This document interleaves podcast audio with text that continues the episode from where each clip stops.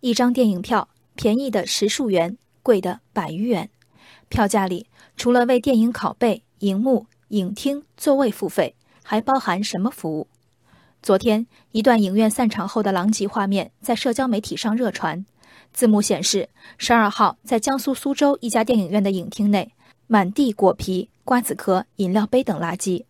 保洁阿姨称，这段时间几乎每场电影结束后都是如此，平均耗费半小时才能将一个影厅打扫干净。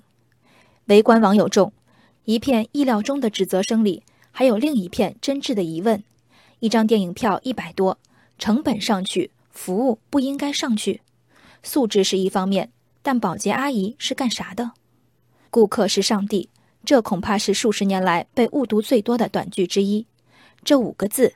本是说给服务业从业者听的，对电影院的工作人员们，上帝说的含义是：站着检票一整天，到午夜场时头昏眼花仍要保持微笑，对观影者道一声祝您愉快。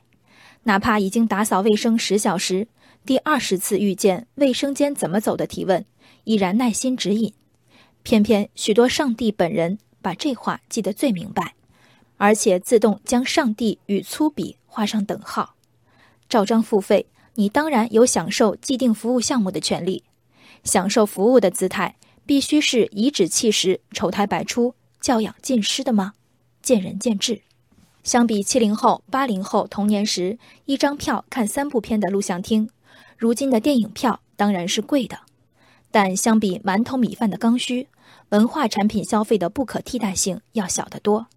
依照正常直接的逻辑，票价太贵。首先考虑其必须性，确定非看不可后，再考虑有无其他低价的观影途径。而在这么高价的电影票就不包含清洁服务吗的质疑里，公然展示着找补的姿态。我花一百块看电影，我不让拿工资的保洁阿姨打扫个痛快，怎么对得起我付出的这份打扫费呢？较起真来，这打扫费是什么程度的打扫费？不需太高的文化程度即可回答。无心落下的纸屑，十之一二忘了带走的空瓶子，哪怕午夜最疲乏的服务人员也能体谅。如果这满地果皮也被视为观众的正当权利，如果有一天连嗑瓜子、扔瓜子壳也无法填补花了钱却没做够上帝的虚空，顺走影院的 3D 眼镜，甚至拆走影厅的座椅，是否也会成为新的正当？满地的瓜壳里。全是居高临下加诸他人的额外劳动，票价值了，尊重丢了。